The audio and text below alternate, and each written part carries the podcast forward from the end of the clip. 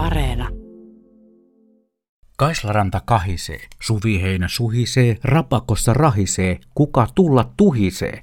Mikä tuolla pilkistää, no vesirotan pieni pää, viikset vallan mutaisina rämpii jalat rutaisina, vanha Jaakko Vaakko vesirotta. Kirsi Kunnaksen mainio Tiitiäisen satupuu kuului aikanaan meillä juniorin lempikirjoihin ja iltaloruihin – Jaakko Vaakko Vesirotta yksi noista tärkeimmistä tarinoista. Vaan kuka onkaan vesirotan tai oikeasti vesimyyren nähnyt, ja vieläpä kaupunkiluonnossa?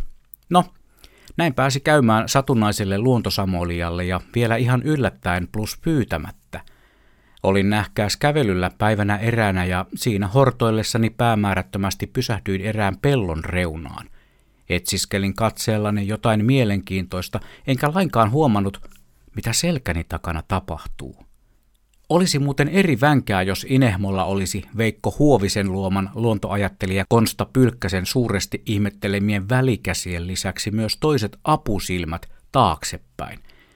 Siinä sitä voisi etusilmillä kiikaroida kauempana edessä olevalta pellolta lintuhavaintoja, kun samaan aikaan – Välikädet pitäisivät takasilmillä pikkukiikareita ja satunnaisen luontotarkkailijan ajantasalla myös sen suunnan tapahtumista.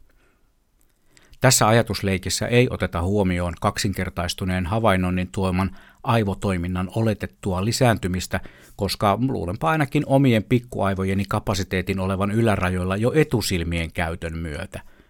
Mutta olisi se semmoinen välikädet, takasilmät, kyllä oikeasti kätevä systeemi ainakin luontohommissa. Veijo evoluutio, hei, voisitko hoitaa homman? Kun nyt kuitenkin joudumme jatkamaan tätä maallista taivallustamme ilman takasilmiä ja välikäsiä, niin palataan takaisin muutama päivä sitten tapahtuneeseen. Selkäni takana oli siis pieni oja, lumisen pellon reunaa pitkin se valutti vesiä alajuoksun suuntaan, niin kuin ojilla on tapana tehdä. Jostain syystä, ei siis takasilmieni ansiosta, minulle tuli tunne, että siellä ojassa tapahtuu jotain. En usko etiäisiin enkä mihinkään muuhunkaan yliluonnolliseen, mutta joka tapauksessa sillä hetkellä minut valtasi tunne, että siellä ojassa tapahtuu jotain ja sinne pitää katsoa juuri nyt. Ja tapahtuihan siellä.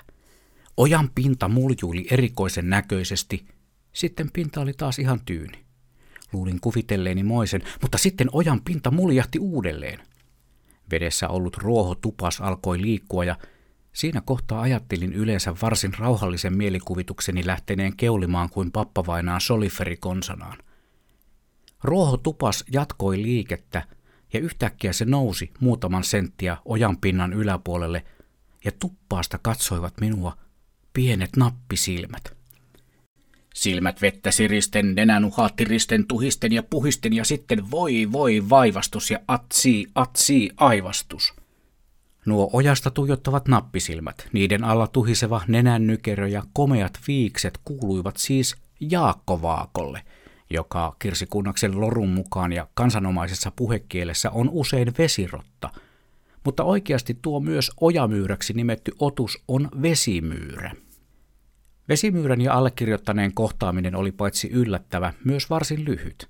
Jo alle puolen minuutin kuluttua JVVR, eli Jaakko Vaakko Vesirotta, oli kadonnut ja joen pinta taas tyyntynyt. Ei enää kahissut Kaislaranta, ei suhissut Suviheinä, rapakon rahinasta nyt puhumattakaan. Poissa oli Vesirotta, ei kun myyrä. Turhaan sitä etusilmilläni kameran etsimen läpi tiirailin, Tilanne oli ohi, eikä tarjolla ollut enää mitään nähtävää. Päätin siis itsekseni hajaantua paikalta. Luonto osaa yllättää meidät mitä eriskummallisimmilla tavoilla. Tämä oli jälleen kerran todistettu. Kun vaan muistaa pitää aistit avoimena, eikä inehmo räplää koko ajan vaikkapa älypuhelintaan. Otin muuten Jaakko Vaakosta kuvan ja laitoin sen sosiaaliseen mediaan kaikkien nähtäväksi, koska se on mun luonto.